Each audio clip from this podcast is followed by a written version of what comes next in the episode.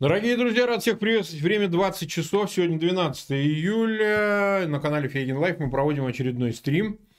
Сегодня у нас в гостях э, Вячеслав Мальцев. Слава, привет. Привет. Вот. А назвали мы его провокационно, этот э, эфир. Назвали его так, чтобы действительно поговорить о самых э, существенных вещах. Назвали его «Два сценария для России», «Гаити» или «Куба». Ну, совершенно понятно почему. Потому что буквально вот прямо на наших глазах разворачиваются две таких картины э, политического столкновения прежней власти и гражданского общества. Но в данном случае, конечно, это в большей степени относится к Кубе, где э, Мигель Диас Канель, коммунистический такой диктатор, наследник братьев Кастро, один из них все еще жив, он формально занимает пост президента, но, конечно, там сложно устроенная модель, э, которая сочетает, опять же, партийное начало, военно-партийное начало и, соответственно, гражданскую власть в лице президента. Так вот, э, начались волнения, вышли люди. Причем, э, надо сказать, что за 30 лет это вот так впервые как-то существенно пользуясь пандемией, конечно, и проблемами с ней связанными, люди выступили. А я хочу подчеркнуть, что ну, там покрепче будет диктатура, чем в России, потому что ну, это, безусловно, тоталитарная, э, с отдельными элементами, похожими, декоративными на авторитарную систему, но достаточно крепкая идеологическая диктатура со всеми атрибутами, значит, э, с обобществлением, с на средства производства государственной собственностью, с дефицитом, с карточками, с отсутствием э, любой вообще политической основы для демократии, с бутафорией э, народного представительства и так далее, и так далее. Но вот люди уже выступили, что для такой системы достаточно необычно. Это десятки тысяч людей в ряде городов. Но вот пошли по пути, во всяком случае, пока мирного протеста. Причем аппарат репрессивный, я сам бывал на Кубе, там две недели провел как обычный турист в свое время. Был на Вородеро, был в Гаване, был на Кая-Ларго. Я много мест там объехал. Вот. Э, я хочу сказать, что я попал в благодатный период, когда рушился коммунизм, и настолько ослабла система, Кастро еще был жив, что какие-то веяния начались, и какие-то ветерки подули, но потом их быстро прикрыли, эти форточки. И вот сейчас, э, спустя вот уже, ну я там был в начале нулевых, так, в самом начале нулевых, конец 90-х. Сейчас э, уже, конечно, там совершенно такая отпетая диктатура, покрытая санкциями и, в общем, с таким э, наследством, значит, прежних диктатур, ну, те были правые, это левые диктатуры. И одновременно сценарий, помимо гражданского выступления, людей, вышедших на улицы, которые сейчас уже дерутся с полицией и так далее – а, гаитянский сценарий. Вот он мне вообще вот лег на сердце, честное слово. Вот я не знаю, как объяснить, но я, естественно, не эксперт ни по тому, ни другому вопросу, но когда я наблюдаю за тем, как убивают значит, злодеев разного рода, то есть у меня как-то, ну, на душе как-то вот нехорошо. Вот я не знаю, как это объяснить. А, причем там вот этот же Жувенель Маис, э, э, президент, ну, ты, конечно, сам свое мнение расскажешь, внешне выглядит как выборное такое лицо, ну, что, взяли, убили и так далее. Если не знать этой подоплеки, не, не говоря уже отдаляясь туда далеко, кстати, я тоже бывал в Гаити, но, правда, проездом через Порт-о-Пренс я на Royal Caribbean значит, плавал на значит, таком круизном лайнере и туда заходил. Меня поразила конечно, дикая нищета. Это было 20 лет назад, но это была дичайшая нищета. Там, значит, раздавали туристам, которые высаживаются с американского этого лайнера Royal Caribbean, давали порцайки, значит, какой-то там курицей, там, так далее, такой салат. И за решеткой стояли дети и взрослые э, темнокожие Э, граждане Гаити, которые, значит, на нас смотрели. Но я есть так не мог, я просто взял, отдал им тарелку, просунул, там еще что-то начал. Они говорят, ну так нельзя, у нас вот так не принято. Я говорю, идите нахер, блядь. Вот отдам им, пусть они едят. Я и так обожрался, уже жрать не могу, а вы тут, э, значит, чем занимаетесь? Такая была сцена, у меня фотографии остались. На Новый год я плавал, ну, достаточно теплая вода, кстати, была, я на каное там плавал и так далее. Но я просто к тому, что вот этот э, Живинель, он бизнесмен 53-летний, за что его угрохали-то? Вот никто же не знает, все думают, ну вот взяли, убили президента. А вот а нет. Его убили за то, что он попытался, будучи избранным на один срок, и там Конституция это предусматривает, изменить, как всегда, это знаешь, Конституцию, остаться еще, значит, э, распустить все, что можно, и как бы я вот самый умный. Но оказалось, что на таких умных всегда найдется небольшая такая я бы сказал, с только... Да, с винтом, да. А, а там на, на это отвечаешь с лабиринтом, но у него уже не получилось. У него лабиринта нет. Винт не стал искать лабиринты в его значит, темных ходах. А, вот. И он, значит, э, все, его, значит, срезали. Понятно, что это заговор.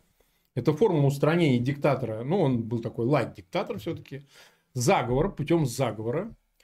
А на Кубе мы имеем вот классическую попытку возмущения гражданского общества – невооруженного, в общем, потому что ему не дадут вооружиться, в отличие от Гаити, где его просто наемники взяли и убили. Причем принимало в эту часть несколько десятков человек, ну, со всем набором, так классический, такой попытка переворота и так далее. Вот. А, я хочу э, вот о чем поговорить. Во-первых, я хочу, чтобы ты дал этому оценку, это не безинтересно, потому что на наших глазах какие-то вещи происходят, и, а в России ничего не происходит. В России стоят в очереди на вакцинацию. Вот приблизительно вот такое у нас сравнение. Там люди что-то пытаются делать, а здесь у нас стоят все на вакцинацию. Причем дома они в интернете возмущаются, как так, вот нас шмурдюком, значит, заставляют шабиться, но все равно идут и стоят в этой очереди. И причем вот многотысячные эти очереди и так далее. То есть, насколько вот приложимо это все к России нынешней, вот, я почему а, такое долгое вступление делаю, потому что нас то и дело упрекать, вы болтуны, вы здесь болтаете без умолку в интернете, вы ничего не способны, вы ничего не можете. Вы все время, значит, рассказываете одну и ту же мантру. Вот. То ли вы самозомбируетесь, то ли, там, не знаю, медитируете на это, на все, что вот будет революция, что вот сметем, тра-ля-ля-ля-ля-ля-ля. Сами вы никакие, вы импотенты политические, вы ничего не можете. Да? И, ну, ну, это ты знаешь эту бесконечную сказку. Вот. Но на самом деле я хочу сказать, что когда мы обсуждаем вот такого рода темы, ну, просто, ну, люди не все до конца догоняют. Они же не понимают, насколько обширная аудитория, она, в общем, зомбируется этой идеей. Она как-то глубоко в них метафизически проникает, а, прорастает в них. Они понимают, что, в принципе, такое возможно. И тем самым мы достигаем вот искомого результата. Ну, э, в этом смысле я бы хотел, чтобы и ты по этому поводу что-то тоже прокомментировал. Понимаешь, насколько бесполезно такого рода обсуждения. Беспочвенные, ненужные, что мы все значит, являемся людьми, которые, э, ну, как э, говорил небезызвестный старик-писатель Юза Лешковский, суходрочка. Вот так он писал да. в своем замечательном произведении. Так вот, насчет э, суходрочки, что я могу сказать. Если люди говорят о революции, то они уже э, не, не пустозвоны. Ибо революция не может быть э, пустым словом само по себе. Это явление достаточно грозное. И именно подготавливается оно словами, это явление. Обратите внимание, э, огромное количество революционных ситуаций в мире бывают, ну если не каждый день, то каждый месяц. Но не все они заканчиваются революциями. Почему? Потому что в информационном пространстве, помимо того, что в объективной реальности должна быть революционная ситуация, как Ильич говорил, она еще должна вызреть в определенном информационном пространстве, независимо от э, периода. Да? То есть сейчас вот период информационного мира, и значит это должно вызреть в интернете. Когда-то было время печатных изданий, это должно было разноситься по газетам и так далее. Когда-то просто а, от одной бабки к другой, когда это делали будители народа, например, в Сербии или в Болгарии. Поэтому информационная часть важна, она вначале было слово, и это никто не отменял. Поэтому, когда говорят про пустозвонство, ну, я к себе вообще это не принимаю, потому что 5, 11, 17 года я предложил сделать революцию. Что-то я среди вот этих, кто нас обвиняет в пустозвонстве, ни одного не видел. Да?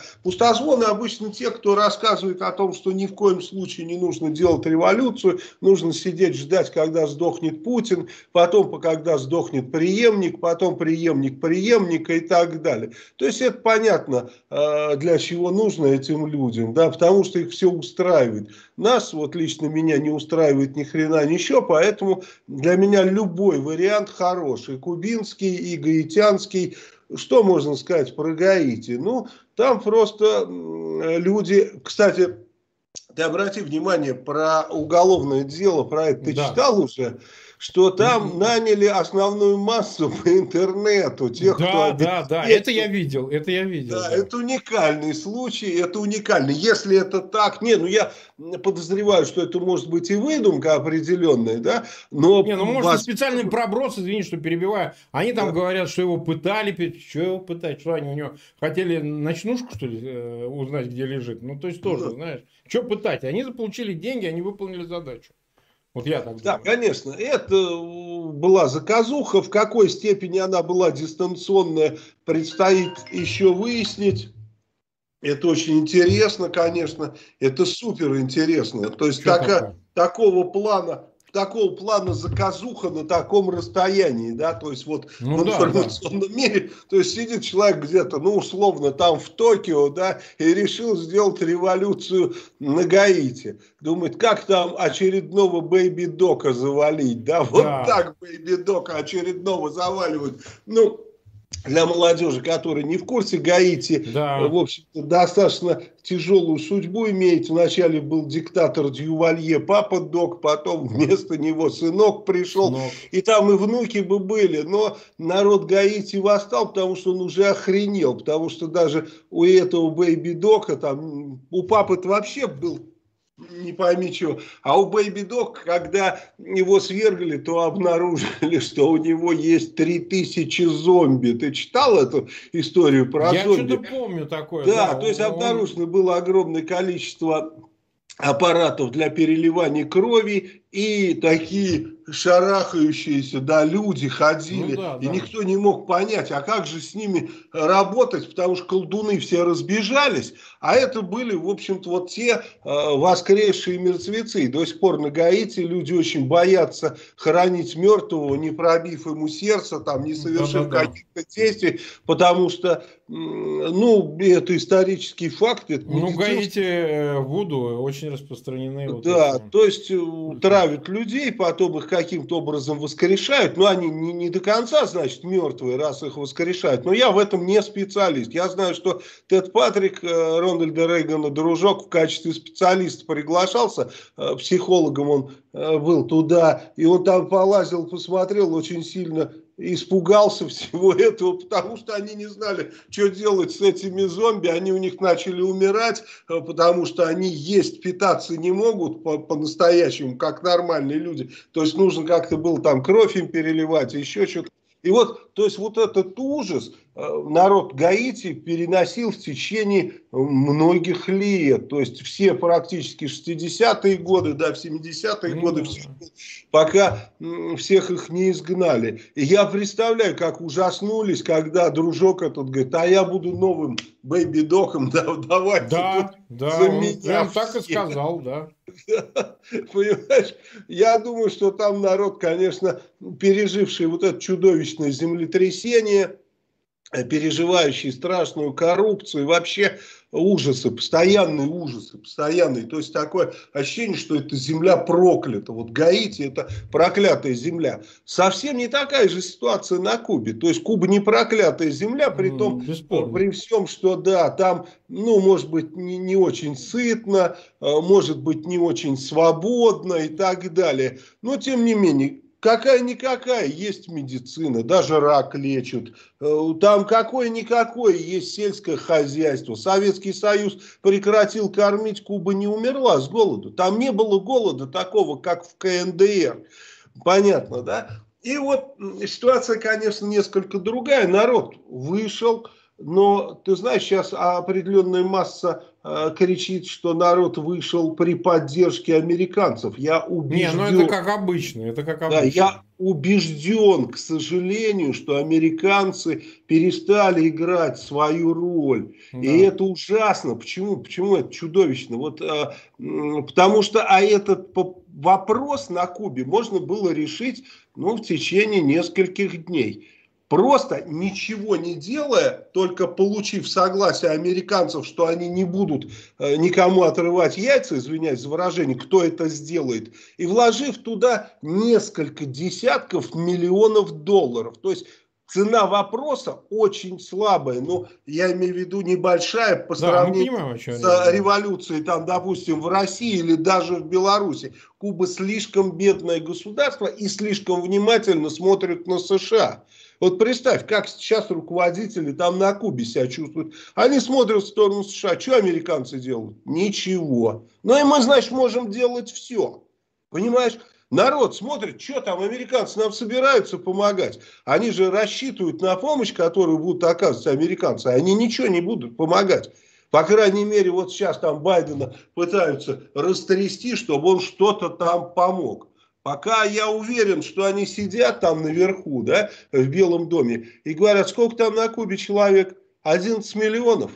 Ну, сейчас там устроится революция. Сколько у нас будет беженцев? Три. Нахер они нам нужны? Там есть еще один момент, Слав, я тебя перебью. Да? А, дело в том, что он этот момент геополитический. Вот удивительная вещь, но американцы следуют договоренности, ты помнишь, Карибский кризис, в результате да. чего были заключены именно письменные тайные договоренности о том, что да, эти выводят ракеты но американцы дают слово, что они не будут непосредственно участвовать в замене режима, э, значит, и э, поддерживать э, оппозицию военную, да, значит, путем того, что будут помогать и оружием, и деньгами непосредственно, не будут вторгаться на территорию Кубы. Была такая договоренность, она была заключена, и они, в общем, ей следует, и Обама ее подновил. При Обаме же был попытка, ну, заключен договор, он же прилетал на Кубу, там они же встречались с, э, значит, с Раулем-то Кастро. А, но я хочу сказать, что действительно вот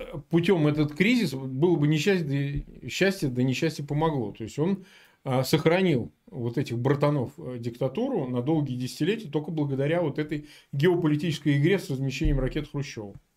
Марк, не могу с этим согласиться никак, так, потому что рядом, рядом Мадуров в двух шагах, который ни в каком карибском кризисе не участвовал, да. жрет людей заживо, да, там 5 миллионов беженцев, 5 миллионов и США не принимает никаких мер, потому что боится, что их будет 10, понимаешь?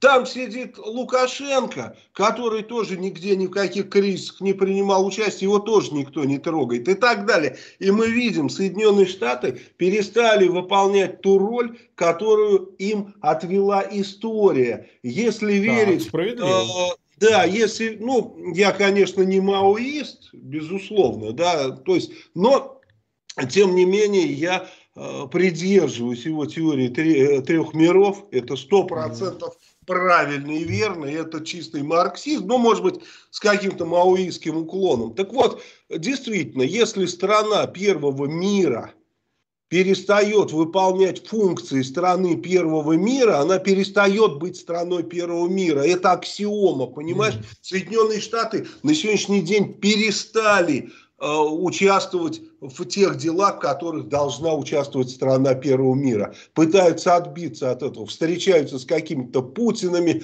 э, закрывают глаза на поднимающийся Китай, который они, кстати, и разбудили. Да, да То есть, нет, ну мы это обсуждали 50, с тобой. Да. да, 50 лет назад Киссинджер туда съездил, вот результат. Слава богу. Ну и потом Никсон, и Никсон прилетал в Пекин. Да, не, ну я имею в виду, Киссинджер это все начал, и он теперь да. живой, может Никсон-то уж давно в гробу. А этот может лицезреть э, дело рук своих. И дела страшные, понимаешь? Сейчас вот нам рассказывают, а тот же Киссинджер рассказывает, что не будет ловушки Фукидида, то есть, э, что э, Соединенные Штаты, глядя, как в свое время Спарта на Афины, глядя на Китай поднимающийся, не захотят с ним воевать. Ну хреново, если честно. Если они не захотят с ним воевать, то Китай захочет с ними воевать. Это аксиома, понимаешь? И когда они думают, что вот сейчас они так хорошо живут, а это именно причина того, что они соскочили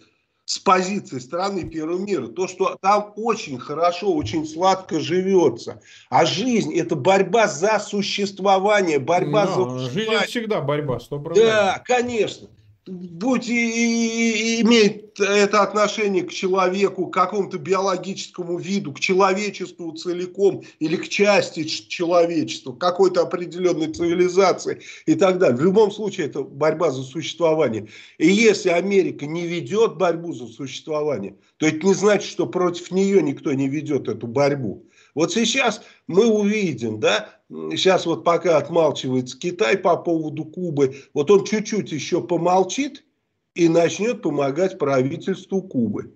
Он увидит, что американцы никаких шевелений не производят и начнет помогать. Безусловно, я бы на их месте так бы и делал. Понимаешь? Поэтому э, сейчас мы видим вот эти два сценария, и ты знаешь, вот сценарий Гаити для американцев предпочтительнее, потому mm-hmm. что сделали без них. Понимаешь, сделали там какие-то... Хотя там какой-то имеет отношение офис майамский значит, одного из выходцев из Гаити, который имеет американское гражданство. Да? Ну, тут много чего говорится, поэтому может еще и 10 раз опровергнуто быть. Понимаешь? Так что это мы и так просто по ходу даем информацию нашим зрителям. Ну да, нет.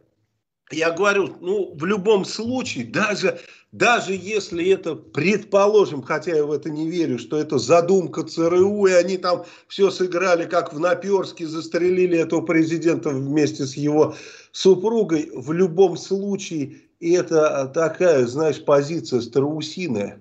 Спрятаться и не действовать там, в зоне фактически своей ответственности. Там, где ты непосредственно живешь, где в двух шагах от себя происходят чудовищные преступления, а ты на них не реагируешь, потому что вот наши границы, у нас здесь все замечательно, все прекрасно. Но почему раньше так не было? Почему в 70-е годы, да, в 60-е так не было? А там же был Советский Союз. И, и они постоянно воспринимали его как страну первого мира, исходя опять из маоистской позиции, да, что нужно было с ним как раз э, взаимодействовать, ну то есть вести борьбу за существование. А с Китаем вроде это не надо делать. Китай вроде это не страна первого мира. Они закрывают глаза и не видят, как в том анекдоте про слепого в баню. Помнишь, говорит, слепой, так ты ж меня да. трахаешь. Ой, не вижу, милая, не вижу. Вот так они, Китай их трахает, а они не видят. Вот э, удивительная ситуация. Поэтому я думаю, сейчас э, в ближайшее время э, тут возможно только два варианта – либо э, смена, в общем-то, курса США, они должны включить башку и пойти уже, в общем-то, жестким путем. Я думаю, что этого не случится, к сожалению. Ну это да, мы был, трезво оцениваем, пока мы не видим Это был бы выход, но там слишком много разных «но». И другой вариант – это проигрыш по всем фронтам. То есть другого, третьего варианта не дано. Да, корабль США очень большой, да, тонуть он будет очень долго. Все пока вот эти пробоины, они еще не критичны, но их слишком много. И никто не бросился их забивать, эти пробоины. Поэтому будет постепенно наполняться, наполняться. И, конечно же, утонет. И утонет еще, ну, я, я не знаю, дожив, доживем ли мы с тобой, но молодое поколение увидит это, если ничего не будет меняться кардинально. А пока нет э, тому никаких признаков, что будет что-то кардинально меняться. Поэтому здесь мы не говорим о Гаити, не говорим о Кубе. Мы говорим вообще о э, некой геополитической катастрофе, в которой принимают участие страны первого мира и прежде всего США. И США сдает позиции, мы это видим. Как произойдет в России? Ну, Россия, конечно, да. не Куба и не Гаити. Понимаешь, в этом э, большая наша проблема. То, что Россию все воспринимают огромной. Ну, таковой она, конечно, не является. Если посмотреть территорию, ну, 17 миллионов квадратных километров, это, конечно, много. Но если взять Канаду, Соединенные Штаты и Китай, да, они даже не половина, а более половины от России. А если взять Э, Бразилию, которая по территории ровно половина России, да, причем вся территория находится в благоприятном климате, и население 200 с лишним миллионов человек. Да. Ну, то есть, вроде какая-то Бразилия, на нее никто внимания не обращает. А с точки зрения и географической, и самое главное, с точки зрения человеческого материала, как сейчас принято говорить, гораздо выгоднее, э, выгод, более выгодное место занимает в мире. Поэтому, что говорить о России? Ее воспринимают как великой за счет еще э, инерции, за счет того, что был Советский Союз, за то, что э, из-за того, что есть пока еще ядерное оружие, и во всем мире люди видят что? Они видят яхты миллиардеров из России, да, то есть во всем да. мире говорят, а что вы так не живете? Вот что вам, зачем вам с Путиным-то было воевать? Вот не надо было воевать, на яхтах вы катались и на полном серьезе. Люди, которые говорят о свободе, люди, которые говорят о демократии, они относительно России это не подразумевают. Там какая-то... Что ж такое? Это кому звонят? Какая-то э, страна такая северная, где медведи, балалайки, там какие-то цари, да, э, царствуют, и поэтому там, там все по-другому. Там не может быть так, как во всем остальном мире. Там люди пьют водку и прочее, прочее. И вот это представление, оно очень важно. И, конечно, если в России что-то э, будет происходить, в, то, в том числе и народ там поднимется, выйдет, как на Кубе, Э, никто не бросится помогать. Россия какой-то отрезанный ломоть, и мы сами должны решать свои вопросы. И какой из них предпочтительнее, выйдет весь народ или пристрелят Путина? И я любой выбираю. Для меня вообще прекрасен и тот, и другой вариант. А желательно бы с Путиным еще несколько десятков таких же козлов ну, повалили. Ну, между собой. А, а мы же не исключаем, что тут может игра быть более замысловатой, имеется в виду, что они друг друга перестреляют.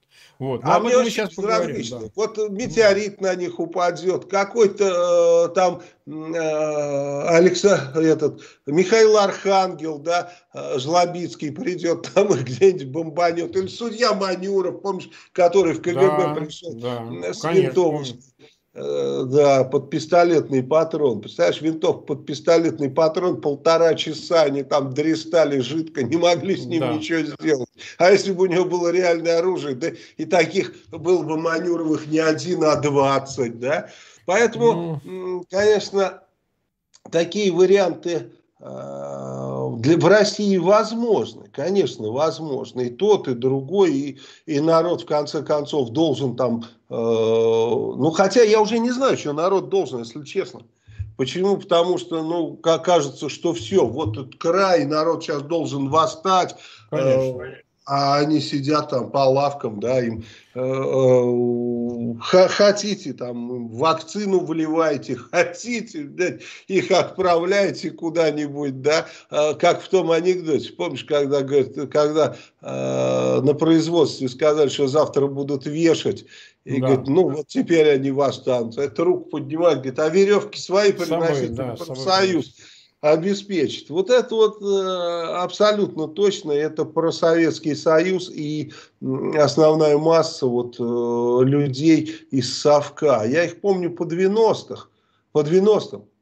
Ты знаешь, вот очень часто э, какие-то бандиты там наехали, при, звонят, помогите, там бандиты, нах, приезжаешь, ты знаешь, страшно становится. Ну, понятно, Там такие да. рожи, блядь, какие нахер бандиты. Им говорят, вы что, вы с ума что ли сошли? Да к вам подходить страшно. Да, да, такие шеи, блядь, больше головы. Такие, ну вот на нас, блядь, наехали. Нифига себе.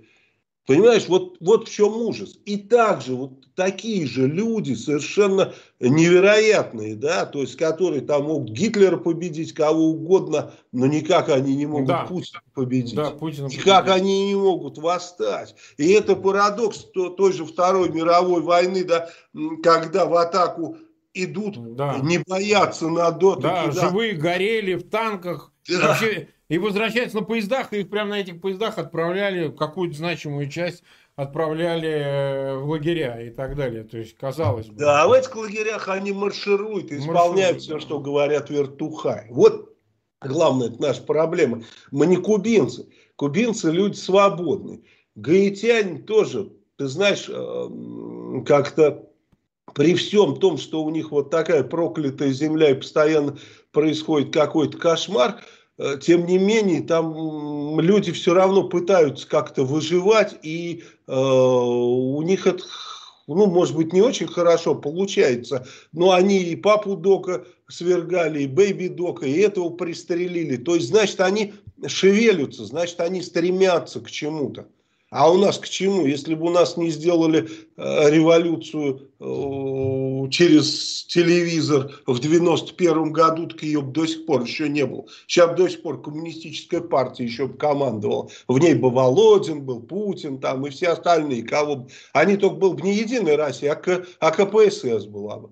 Ты же понимаешь, что это так? Ну, другого варианта-то вообще для, для нашего народа нет. Или кто-то приходит со стороны, да, какие-то там, я не знаю, большевики, эсеры, анархисты, э, которые формируют определенную волну, там, свергают все на свете, царя, батюшку, потом временное правительство и так далее. Потом какие-то люди делают революцию в э, телевизоре, а сейчас интернет, казалось бы, вот что проще, сделать революцию в интернете, а не получается, понимаешь? Mm-hmm. У нас получилось в 2017 году.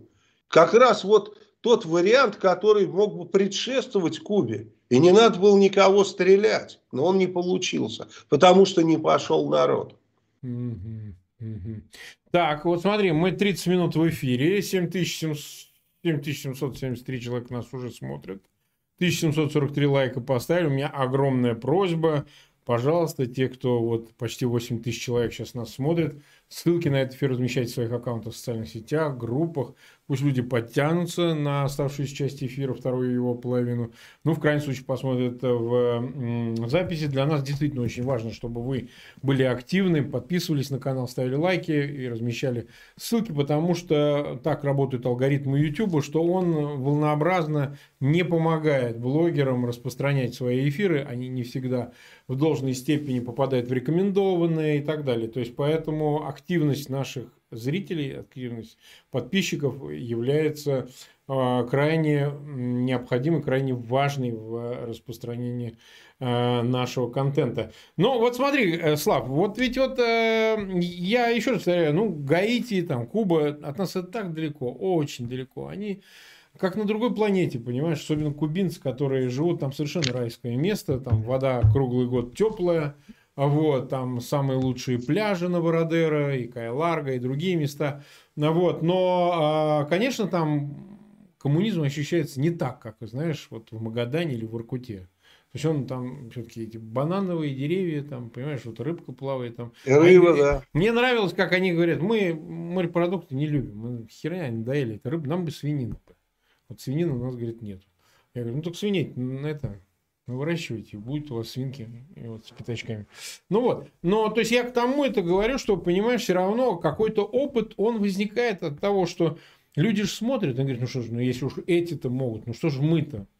Ну, казалось бы, архетипический такой народ, который, блин, действительно способен свернуть черт знает что. Ну, все-таки на пространстве евроазиатском, называемом России, живут люди, в общем, как ты правильно сказал, то, что мы их, особенность феноменологии их заключается в том, что в исключительных проявлениях они бывают, ну, просто несравнимы там, в условиях войны какой-то, чудовищного испытания, там, не знаю, надрыва такого, чтобы уж совсем вот все лоп, полопалось.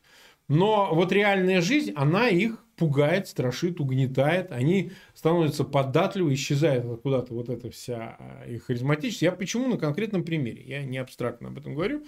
Вот у меня ряд эфиров был по поводу вакцинации, при том, что я сам сторонник вакцинации, но, естественно, а, факты, которые свидетельствуют о отечественных вакцинах, они пугают. И прежде всего про шмурдяк.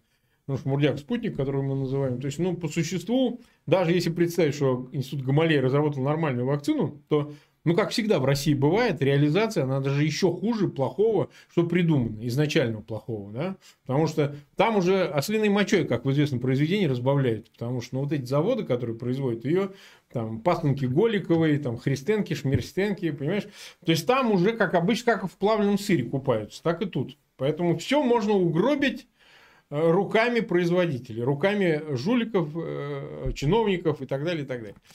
И люди, ты знаешь, очень страшно, ну, процентов 70 это антивакс, То есть это люди против выступающей вакцинации, ковид-диссиденты, ну их совсем немного. Э, значит, разного рода возмутители, что вот как, там еще детям хотят. Да? Но по существу своему никто ничего не делает. Заметил ли ты эту особенность? То есть они возмущаются в интернете, они могут плеваться в таких, как мы, там, ну, меня, там, в моих э, гостей, но сами они, в общем, не готовы никоим образом защищать свои права. То есть им обязательную принудительную вакцинацию назначили, и они безропотно идут за этими что там, QR-кодами, справками, что вот, смотрите, я вакцинировался. Не увольняйте меня с этого.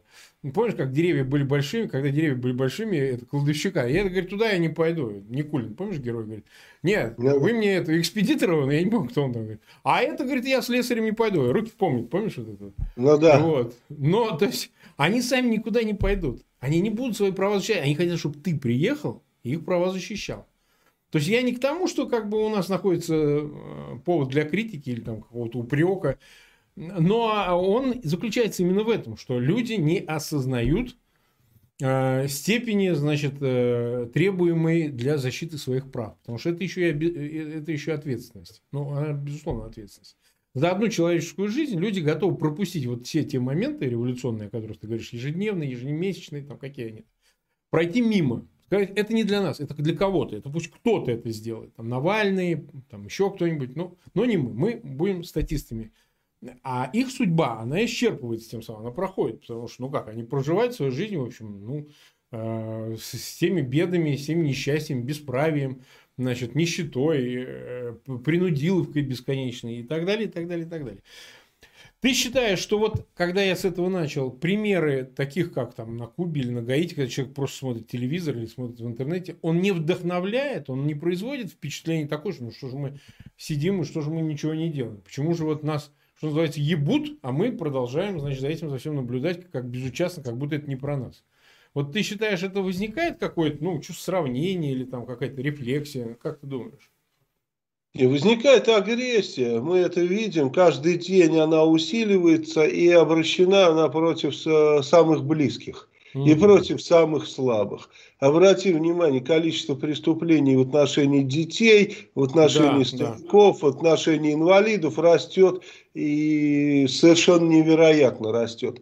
Также мы замечаем, что обычно когда такое случается, когда внешняя жизнь влияет, в общем на внутренний мир человека и влияет самым отрицательным образом, проявлять начинают себя психически больные, очень агрессивно начинают проявлять, или просто неуравновешенные люди. Мы видим, что сейчас огромное количество таких людей кидает детей в окна, ну и, в общем, вытворяют что-то совершенно Я увидел запись, там он, э, мама с ребенком, на какой-то пидорас ее прям ударил, понимаешь, она так э, ударилась об этот металлический, ну, какой-то просто выбледок. То есть, это, конечно, поразительно. Совершенно поразительно, куда говорить. Что же он не подошел к, э, в соответственное присутственное место-то, не поговорил так с каким-нибудь коррумпированным чиновником. А там, сука, страшно. Там, понимаешь, жмет очко, понимаешь. А, а баба вот с маленьким малышом, значит, подойти и ей, значит, пробить. Вот все, на что способна эта сволота.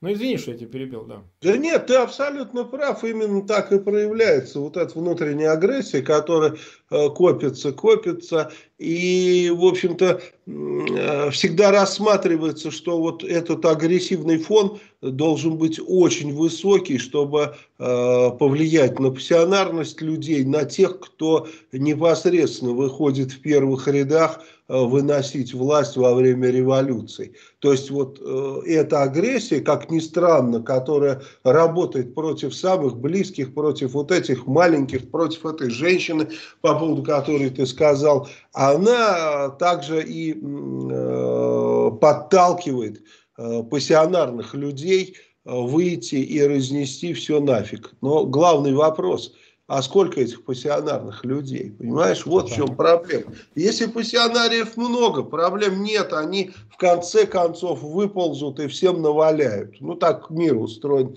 А если их мало, То есть, если они не соответствуют тому проценту их количества, говорят, что их должно быть 4-5%, чтобы вынести любой режим. Есть их в России 4-5%? Я не знаю. Они, э, ну, ты же понимаешь, что все эти годы проводилась жесткая селекция. Конечно, конечно. Утилизация, да, утилизация прямо. Конечно. Их, они гибли на фронтах и гражданской войны, и Второй мировой, их гноили в лагерях и так далее. А как интересно, э, то есть как понятно, что от э, э, там апельсинки, да, не, не, не, не, не, это, не родятся, да. То есть, если люди рабы, то от рабов, как правило, родятся рабы. Свободные люди родятся от свободных. Так мир устроен. И в этом суть пассионарности как раз человеческой. В том, что это люди, которые стремятся к свободе. К личной в том числе свободе. То есть, ну, не, некие э, такие, кого Аламбразо называл анархистами, да, из которых получаются, как это ни парадоксально, хорошие судьи, хорошие полицейские, хорошие воины и так далее. Вот. И поэтому, наверное, у нас нет хороших судей, хороших полицейских и хороших воинов. Ты понимаешь? Это да. же э, звенья одной цепи. Поэтому нет нормальных чиновников и прочее, прочее. И власть государства, как самая э, главная преступная структура, она именно накачивает преступников. Она именно поднимает Э, в своей иерархии преступников, понимаешь, или людей абсолютно пустых. То есть те, которые просто устраивают власть э, придержащих, которые находятся сверху, они топят, э, безусловно, всех пассионарных, они топят, безусловно, всех не таких, как они сами. Даже обратите внимание, прокуроршу Э, Поклонскую, да, ну вот казалось да. бы, ну смешная, да, и то да. ее отовсюду выперли, потому что да. она слишком много говорит, потому что она проголосовала против пенсионной реформы. Ей сказал там Володин, ты что, куда там? Я представляю, какой был разговор. Она думала, что с ней шутят, что она там такая крутая и, и да, может да, да. как угодно голосовать. Как угодно там не получается. Получается только строем и с песней. Поэтому конечно же, вот э, люди, которые в России, если они хотят, чтобы Россия выжила, они должны будут снести этот режим, э, невзирая ни на какие потери, ни на какие человеческие жертвы, ибо любой другой вариант гораздо хуже любой другой вариант жертв принесет гораздо больше. То есть их просто зачистят всех. Хотя можно, конечно, подходить по тому принципу, по какому подходит Кришна, да, все все равно умрут, какая, какая разница, да, все равно никого не будет. Но если так, то, может быть, они и правы, да, дождаться своей естественной смерти. Но опять же мы возвращаемся к тому, с чего начали, э, к, к теории Мао Цзэдуна о трех мирах.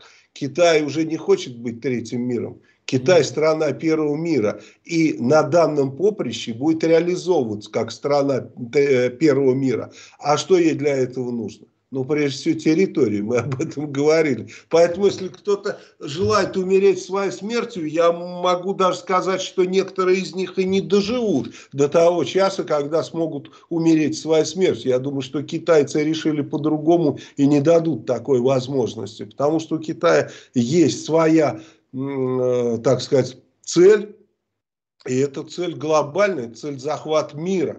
Поэтому на, этой, на пути к этой цели первыми стоят Россия, Украина и Беларусь. Мы видим уже по Украине все нормально, там уже Зеленский все подписывает, уже не выступает против того, что китайцы уничтожают уйгуров, он уже совсем согласен.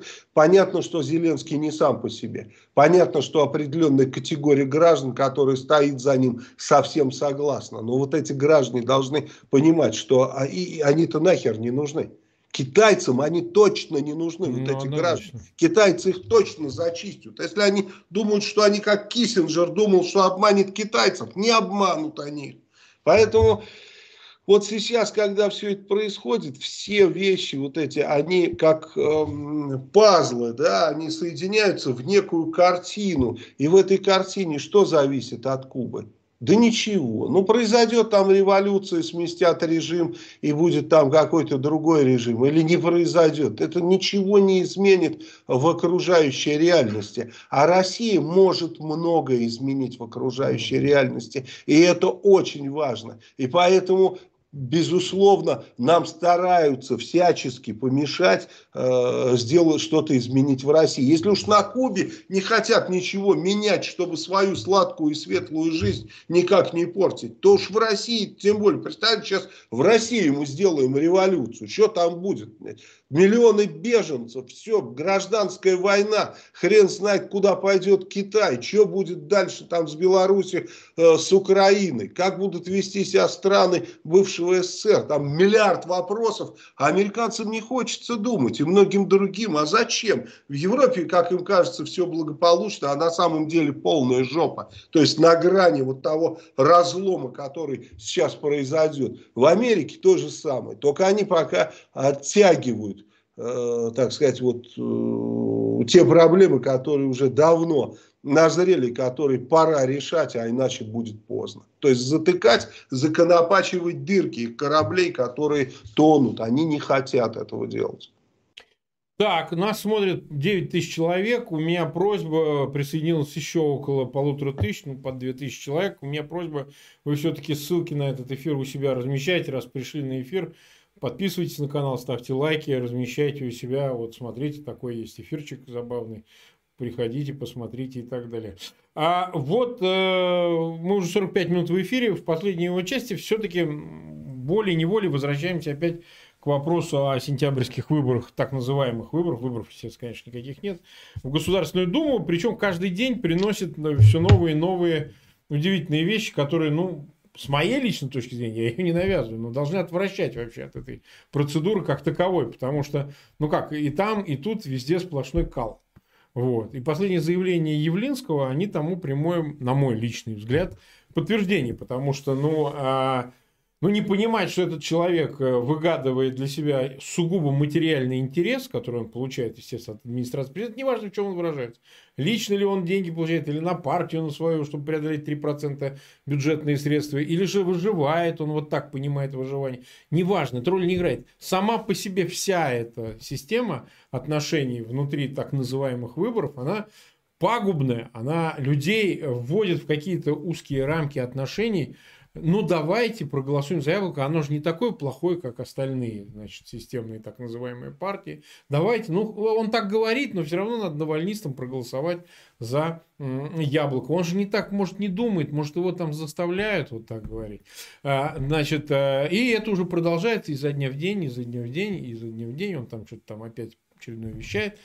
Значит, э, с другой стороны, то же самое призывает, давайте пойдем. Да, причем очень важно, что Явлинский много раз, не один, подчеркивает, что наша принципиальная разница, ну там обвиняет Навальный национализм, еще херня какой-то, но он говорит, наша принципиальная разница, что мы против уличной активности, мы против смены власти на улице. Говорит, нет, мы являемся последовательными сторонниками вот, процедур, посредством которых, какие бы они были выхолощенные, какие бы они не были фуфельные, но мы должны вот, менять власть на выборах, добиться большинства и начинает. Вот, он выступал на их Москве, я смотрел, я просто катался по полу от хохота. Он говорит, значит, если вот тут у нас полтора, вот тут мы две, как знаешь, ученик такой. И сидит, считает, сколько за него проголосует, как он войдет в Думу, там станет спикером, кто он там, не знаю, там, э, значит, и говорит, нет, вы вот приведите всех, все должны проголосовать за яблоко. Это... И вот люди не понимают, что их вводят в этот круг вот, верчения, да, что вот, ну, ну, а может быть нет, ну вот мы же вот есть все придем, если мы все... И, и так до бесконечности. То есть я это 20 лет наблюдаю, но э, такое ощущение, что люди ничего не понимают, не учатся, не, не осознают и продолжают в эту игру, продолжают играть. И вот интересно, гаитянский и кубинский хотя бы даже уличный сценарий как они соседствуют вот со всем вот этим всем? То есть, что ожидать в сентябре, вот на твой взгляд, вот мы хоть это обсуждаем постоянно, но ситуация же меняется, да? Люди представляют, о, а так можно, что ли, вот?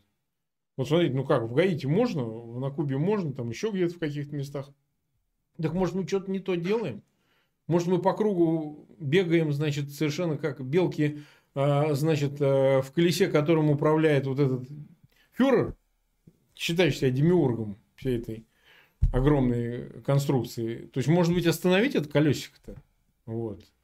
То есть, э, вот смысл здесь опять вот в том же, потому что не глупые люди, достаточно, ну, дельные даже, и умные, и у меня в числе экспертов, они говорят, не-не, не надо, потому что, ну, фальсификацию, ну, их можно контролировать, вот мы пойдем, мы проголосуем. То есть, там три дня, конечно, голосовать, но надо в последний день, ну, ну знаешь, все это, войду, я ее не хочу повторять по сотому разу. Твое отношение вот в контексте того, что мы видим, э, вот и поведение вот подобного рода представителей так называемых вот этих системных. Что ты скажешь? Ну, что я могу сказать? Я всегда учился задавать правильные вопросы, когда меня учили расследовать преступления, да? И правильный вопрос, есть ли в России выборы? Вот вопрос, вот на твой взгляд, есть в России да выборы? Да нет, конечно, какие, нет их. Вообще. Понятно. Вот те люди, которые призывают на выборы, задай им правильный вопрос. Есть ли в России выборы? Они ответят, на мой взгляд, точно так же, как ты ответил. Да. Тогда вопрос, если в России нет выборов, то куда вы собрались, господа? У вас что, в башке -то?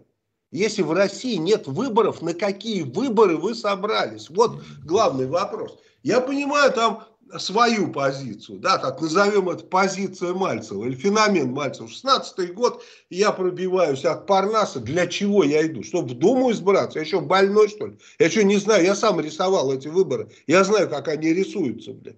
То есть я знаю, что любую цифру мы можем нарисовать, какую хочешь, да, если в наших руках председатель и секретарь комиссии. Все, больше мне ничего не нужно, я нарисую любую цифру.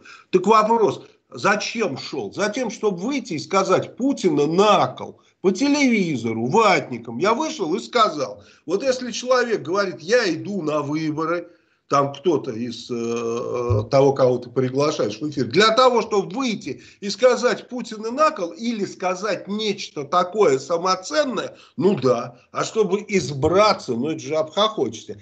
Даже если этот человек избирается, то мы понимаем, где приняли решение, чтобы этот человек какой-то условный, да, я безотносительно кого-то, чтобы было понятно. Ну, вот какой-то оппозиционер идет на выборы, да, идет он там по спискам какой-то партии. Какой партии? Если это э, КПРФ, э, там Единая Россия, да, Справедливая Россия или Жириновцы, ну понятно, да, то есть да. туда ты никак не попадешь. Если это Титов, ты тоже туда никак не попадешь и так далее любая зарегистрированная партия, любая, я подчеркиваю, это партия, которая контролируется с Кремля. Иначе она не будет зарегистрирована, иначе, иначе это будет партия Навального. И там всех будут гонять. Ну, да. Поэтому, поэтому рассматривать вот э, с такой точки зрения, что вот кто-то туда идет, чтобы каким-то чудом зайти в Думу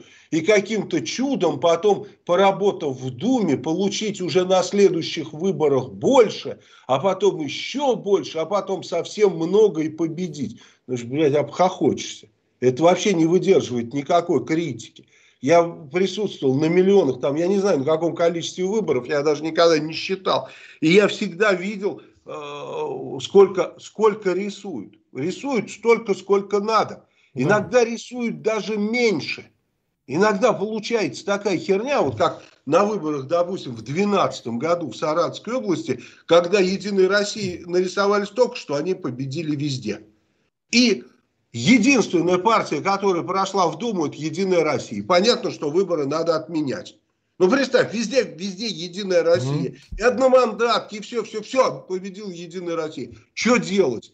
И тут включают башку, причем я пришел к мэру, начал угорать над ним. Я говорю, блядь, ну вы дураки. Я говорю, ну вы что, вы что сделали? Теперь все, выборы будете отменять. А уже фактически огласили данные, представляешь? Они включают заднюю, начинают отмахивать. И уже коммунистам отписывают, чтобы коммунисты прошли в Думу. Они сидят и им отписывают, представляешь? То есть в любую сторону эта машина работает, в любую секунду. Вот когда надо, что э, тогда они и, как бы и нарисуют, сколько им надо. И все избирательные комиссии за это проголосуют. И все суды это подтвердят. И поэтому говорить, что нужно участвовать в выборах, которых по сути нет, но это безумие. Как можно участвовать в том, чего нет? Если говорить участвовать в этом цирке, то тогда надо объяснять, зачем ты участвуешь в этом цирке. Как я уже сказал, для того, чтобы там что-то через телевизор сказать.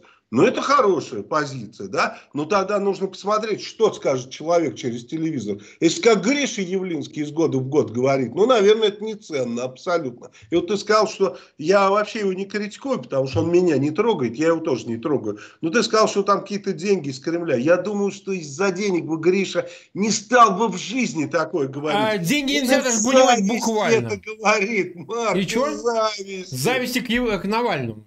Конечно, из зависти. Не из-за... Это же самый страшный человеческий грех. Они из-за денег. Он, он так завидует. Деньги что... нельзя понимать буквально. То есть у него все в порядке. Он вообще, у него дети в Лондоне, там он миллионер. Не в этом суть. А он как бы, э, ты понимаешь, он в этом году не идет на выборы в Госдуму, впервые не возглавляет список, понимая о том, чем кончатся эти выборы. Он не дурак, он совсем не дурак.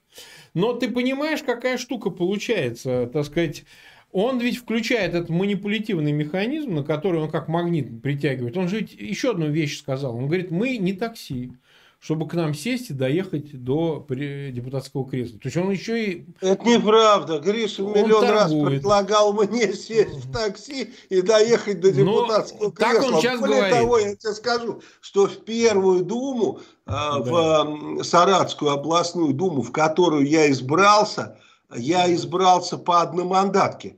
Но да. меня затащили, причем как, как, как вообще выборы прошли. Я да. сижу у себя в офисе, никого не трогаю, приходят какие-то черти, да, а, там какие-то политтехнологи. Ну я, представляешь, богатый человек, у меня огромная контора. И говорит, слушай, а можно мы тебя запишем в яблоко. Ну, это 94 год, начало да. года. Я говорю, а что я там в этом яблоке буду делать? Ну, говорит, ну, ты будешь там в списке.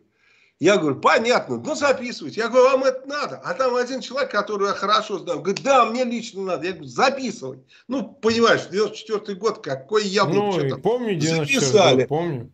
Потом, а что-то пришли с какими-то документами. Я говорю, а там что, вы, в Думу выборы? Они говорят, да. А у меня тут с ментами такая замутка. Там они у меня какие-то обыски устраивают. А, получилось так, что я накрыл одного кренделя по фамилии Яковлев, который у людей отнял деньги кредитные. Да, и, ну, я эту Яковлева на дыбу, на дыбе он мне как на духу все рассказал, да. Я, короче, отправляю этого Яковлева со всеми документами в милицию, а там у него, оказывается, все друзья, все замечательно, в отношении меня возбуждают уголовное дело, Яковлев быстренько собирает все эти деньги, которые у людей отобрал, они у него были в машинах, он их продает и сваливает в Ригу. И получает там гражданство, и все. То есть его не достанешь. И я думаю, нифига, вот они как со мной борются. И тут спрашиваю у человека, я говорю, а что там выборы, что ли, в Думу, э, в областную? Он говорит, да. Я говорю, ну слушай, я там пойду по одномандатке,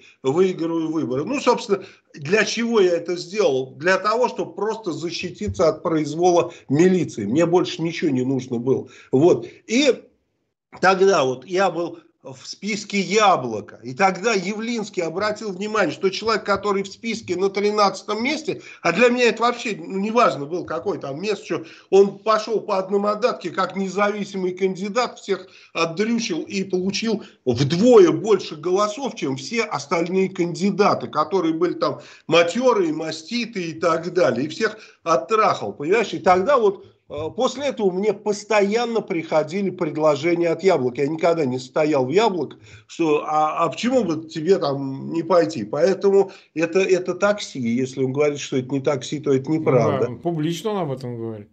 Публично говорил о том, что такси мы никого не повезем. Ну, то есть он, видно, водитель, драйвер такой, значит. Но в любом случае, а, нет, там все равно есть. Он ведь это обосновывает интересом выживания. То есть ему важно сохранять эту монополию э, в виде такой э, конструктивно-оппозиционной партии, легальной партии, зарегистрированной партии, на протяжении этих всех последних 20 лет изображать, ну, в общем, оппозицию для того, чтобы, не дай бог, не возникла реальная какая-то там структура, неважно, Навальный или мы там, или еще кто-то, ну, чтобы, не дай бог, не появились те, кто говорят все как все на самом деле. Ведь он же маневрирует, играет, ну, ну конечно, играет. Зависть завистью, но ему уже под 70, ему 66, что ли, 67 лет. То есть дело даже не в возрасте, а в том, что ну как, ну он нигде. То есть ну он сейчас еще начнутся через два с половиной года выборы президента, да, он, он будет снова баллотироваться. То есть мы знаем с каким результатом. То есть он будет опять, ну то есть э, это такая вот, ну понятно, зачем это ему, зачем это всем остальным. Вот о чем вопрос. Потому что вот чем ближе к сентябрю, вот честно говоря, я наблюдаю, там как какие-то там люди все-таки попали, кто-то там по списку, кто-то подпись собирает. Это выглядит настолько убого, это настолько несерьезно все выглядит, понимаешь? Они, как, как бы тебе сказать, они вот перед, как евреи, которые жгли в печах, там, отправляли в концлагерях, они еще, значит, перед тем, как пойти, значит, вот как ты говорил про веревку, вот приблизительно так же, они тут еще что-то рядятся. Рядится вас уже все, ну, вот сейчас уже конец. А они там что-то еще выясняют между собой, значит, кто кому что должен, оставил там. -то. И вот они, значит, продолжают что-то выяснять, ты понимаешь? Ну ладно бы, если бы, ну хоть как-то это действительно как, какую-то утилитарную мысль, э, утилитарную э, имело смысл, да? Люди непонятно зачем все это делают, что-то изображают, рассказывают, как все реально, как они пройдут, как они что-то изменят и так далее. Не видя, что происходит вокруг, уже все уже топит, печи топят, ты понимаешь? Вот. Ну хорошо, э, мы 59 минут в эфире, э, значит 9509 человек нас смотрит, 3024 лайка поставили.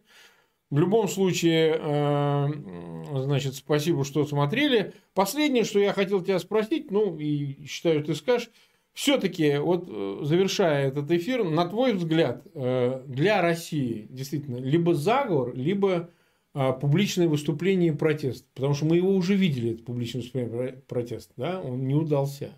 То есть, э, эта страница перевернута. Вот то, что было на протяжении последних, ну, по меньшей мере, там, 10-11 лет, она, мне кажется, эта страница перевернута. Вот, э, ее закрыли. Что, на твой взгляд, все-таки можно в конце сказать? Все-таки каков шанс? Я не говорю, что это прогностический какой-то вариант, то есть ты там должен предсказать что-то, но, на твой взгляд, все-таки чем чревата вообще перемена в России? Что, скорее всего, произойдет? Я думаю, что э, симбиоз. Я думаю, что и заговор, и протест, они должны быть все вместе. И не только это, и многие другие вещи. Я уверен, что должна быть очень э, жесткая деятельность в информационном мире. Я уверен, что должна быть очень жесткая хакерская кибервойна против России. Я уверен, что люди, которые имеют финансы, должны финансовую составляющую включить. То есть мы должны все силы, все ресурсы бросить на эту войну. Нужно понять, что идет гражданская война, что такое война, это максимальное напряжение всех сил, если по Клаузевицу, да, всех сил, какие только есть. Вот если у вас есть какие-то силы, вы должны их напрячь, чтобы мы победили, да, с вами вместе. Другого варианта нет. Если вдруг кто-то хочет отсидеться и быть просто зрителем, тогда у нас ничего не получится. У нас мы просто проиграем Россию. Сейчас э, речь идет о том, что России, ну, мягко говоря, писец Командорских островов, потому что э, единственный, я говорю, Э, кто над всем этим, так сказать, сейчас властен, это не Соединенные Штаты, это Китай. И поэтому, если мы, даже если мы устроим революцию, скинем Путина и так далее, нам еще придется так жестко разбираться с Китаем, что я не знаю, какие будут последствия.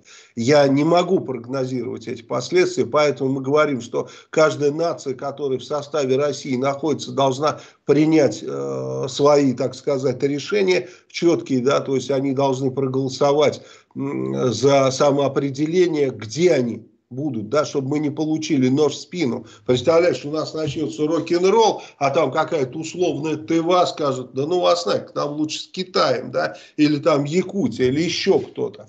Да, как вот Путин вместо того, чтобы тушить Якутию, отправил самолет один в Грецию, другой э, в, э, в Турцию, да, вместо да. того, чтобы горящую Якутию тушить. Правильно? Они могут задать определенные вопросы, да, то есть э, сказать, а что нам с вами-то дальше делать? Может, нам с Китаем лучше? Поэтому мы столкнемся с этим, столкнемся очень серьезно.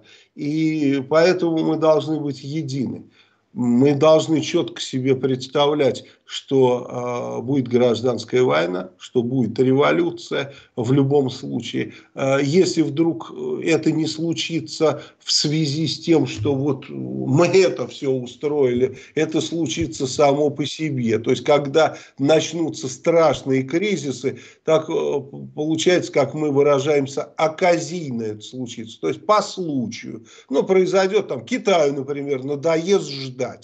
Вот сейчас Китаю надоест ждать, когда там э, упадет созревшее яблоко России ему в руки. Значит, он что-то замутит обязательно. И, и мы видим, что происходят эти замутки. Ну и так далее. Какие-то еще вещи. Там, может быть, в мусульманском мире какие-то подвижки начнутся и так далее. Эти глобальные подвижки начнутся 100% по одной только причине. Потому что перестала страной первого мира перестали быть Соединенные Штаты Америки.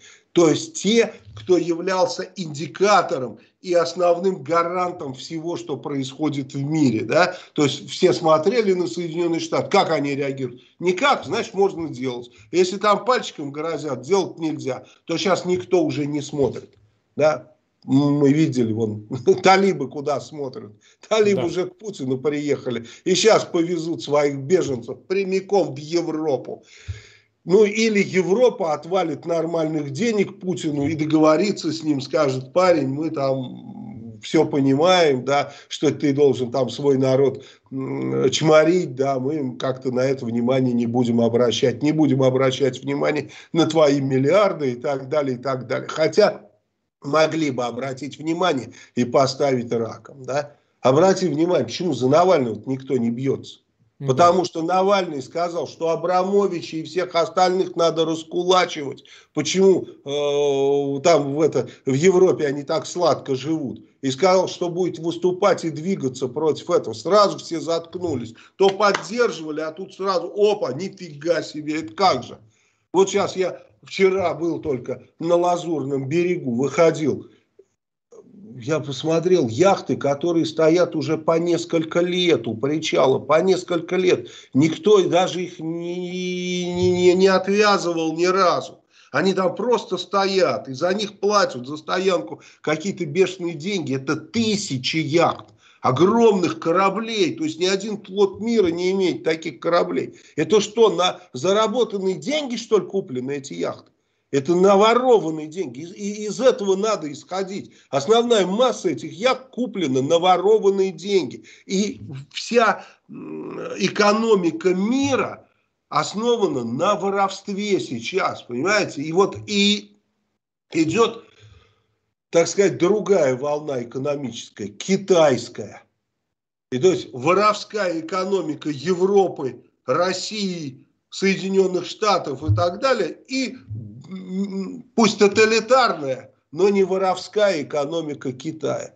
Какую экономику выберут страны третьего мира? Вот вопрос. Для меня, кстати, нет вопроса. Я понимаю, что они выберут. А пусть американцы зададут себе этот вопрос. И пусть они зададут вопрос, чем это для нас всех кончится. Их воровство и их глупость кончится, для нас всех лицом. Да. Ну что же, 9523 человека, 3329 лайков. Спасибо всем огромное, что потратили сегодняшний понедельничный вечер на наш эфир. Спасибо Вячеславу Мальцеву. Слава, всегда рад тебя видеть. Э, я думаю, неплохо поговорили. Даст почту для размышлений тем, кто захочет поразмышлять. Ну что, всем пока. Спасибо. Слава уже да, на связи. Тут мне кто-то что-то хотел, наверное, в эфир сказать. Ну ладно. Ну, в следующий Давай. раз. Да, всем пока.